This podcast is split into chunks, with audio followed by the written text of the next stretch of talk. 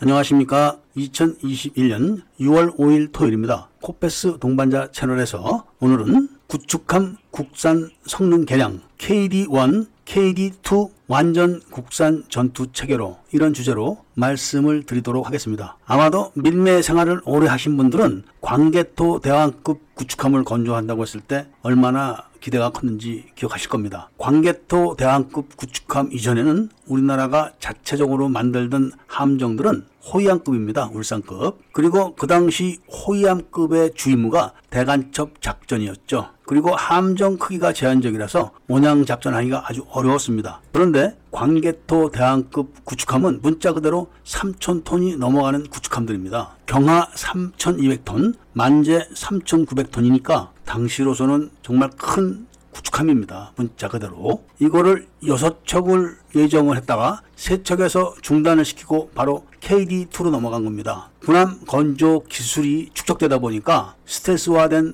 이순신급을 구축하기로 계획을 변경한 겁니다. 그리고 드디어 이순신급 구축함이 눈앞에 나타났을 때 많은 사람들은 감개무량해했었죠. 그러면서 대양 해군이라는 이야기가 쏟아지기 시작했습니다. 그러니까 광개토 대왕급은 우리나라가 최초로 건조한 구축함이고 이순신급 구축함들은 광개토 대왕급 기술 축적으로 스텔스화한 선진형 구축함이었고 이 구축함은 문자 그대로 방공 능력도 있고 대잠 능력도 뛰어났습니다. 나름대로는 뛰어난 거죠 그 당시에 이렇게 기술 축적이 되면서 KD3가 나온 거죠. 그런데 이렇게 우리나라의 구축함에 전력을 높여준 광개토 대왕급과 이순신급이 골병을 앓고 있는지는 아무도 몰랐습니다. 이러한 구축함들이 건조를 할 때 우리나라에서 설계도를 갖고 선천은 건조를 했지만 이 구축함들은 전투 체계가 복잡합니다. 우선 대공 전투 체계만 해도 탐지를 하고 추적을 하고 공격을 하는 그런 구분이 되어 있고 그리고 근거리와 원거리, 근접 이렇게 또 나뉩니다. 그리고 거기에 소용되는 무장과 무기 체계들이 다 다릅니다. 이거를 유기적으로 묶어야 되는 체계가 바로 전투 체계인데 그 전투 체계가 그 당시에는 영국제였습니다. 그리고 그 당시에 광개토 대왕급의 전투 체계를 운영하는 CPU가 486급입니다. 물론 그 당시에는 쓸만했죠. 거기다 또 대잠 능력까지 추가를 해야 되는데 대잠 방어도 전방과 후방 그리고 탑재 헬기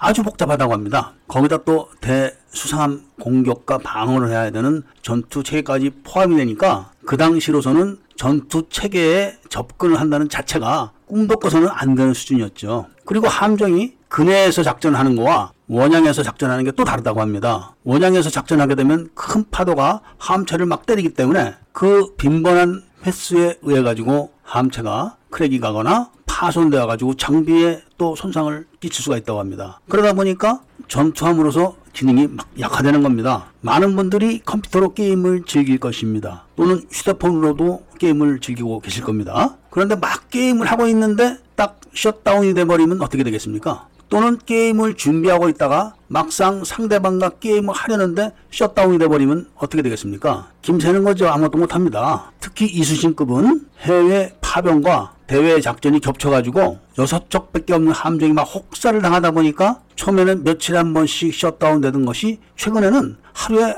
두 번도 다운이 될 정도로 심각해져 있다고 합니다. 그런데 우리가 휴대폰 액정을 교환을 하려고 하면은 차라리 새거 사세요. 더 싸요. 이렇게 나오는 것처럼 그런 장비를 설치했거나 전투 체계를 설치한 업체들이 그렇게 나오는 겁니다. 그러니까 수리도 어려운 겁니다. 새로 건조하는 게 싸다. 이런 이야기가 나올 정도니까 말입니다. 그런데 그동안 국내 업체들이 꾸준히 그런 장비를 연구 개발을 하고 소프트웨어를 연구 개발을 해가지고 KD1 양만춘 함을 성능 개량을 시도한 겁니다. 그러니까 컴퓨터부터 해가지고 소나나 레이더 이런 걸 전부 다 국산으로 바꿔버리면서 소프트웨어를 싹 다 국산으로 바꾼 겁니다. 그리고 이거를 운영하는 전투 체계까지 다 국산으로 만들어서 교체했다고 합니다. 잘 아시는 것처럼 지금은 미사일도 다 국산이 나오기 때문에 그런 전투 체계에다가 국산 미사일을 통합을 할 수 있는 거죠. 그리고 성능 좋은 국산 AESA 레이더로 다 교체가 가능해진 겁니다. 거기다가 대잠 작전을 하는 소나도 최신형 국산 소나로 교체를 해가지고 잠수함을 탐색하는 시간이 반 정도 줄었다고 합니다. 이렇게 되면은 양만춘 구축함이 새로운 구축함으로 업그레이드 되어서 태어난 겁니다. 여기에 자신을 갖고 광개토 대왕급 두 척을 추가로 올해 말까지 업그레이드를 마칠 것이고 이순신급 여섯 척도 모두 이순신급에 맞춘 성능 개량을 한다고 합니다. 이게 왜 중대한 결정이냐 하면은 성능 개량을 한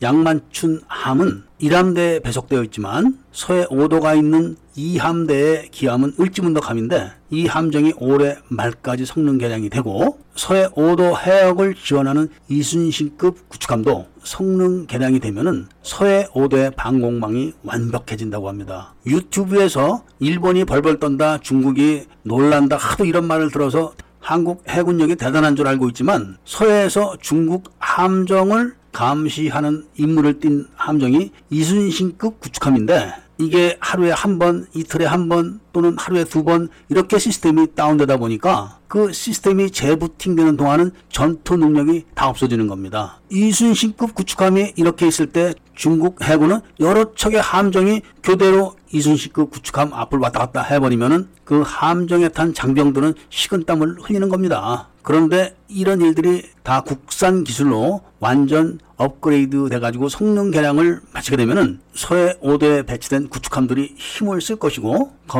또 신형 호위함들이 배치가 되니까 실질적인 전력 증강에 많은 도움이 된다. 이런 말씀을 드리면서 오늘 이야기를 마치고자 합니다. 진정한 자주국방이 이런 겁니다. KF21도 바로 이런 측면에서 가치가 높다는 말씀을 드리면서 구독과 좋아요, 알림을 부탁드리고 이야기를 들어주셔서 감사드립니다.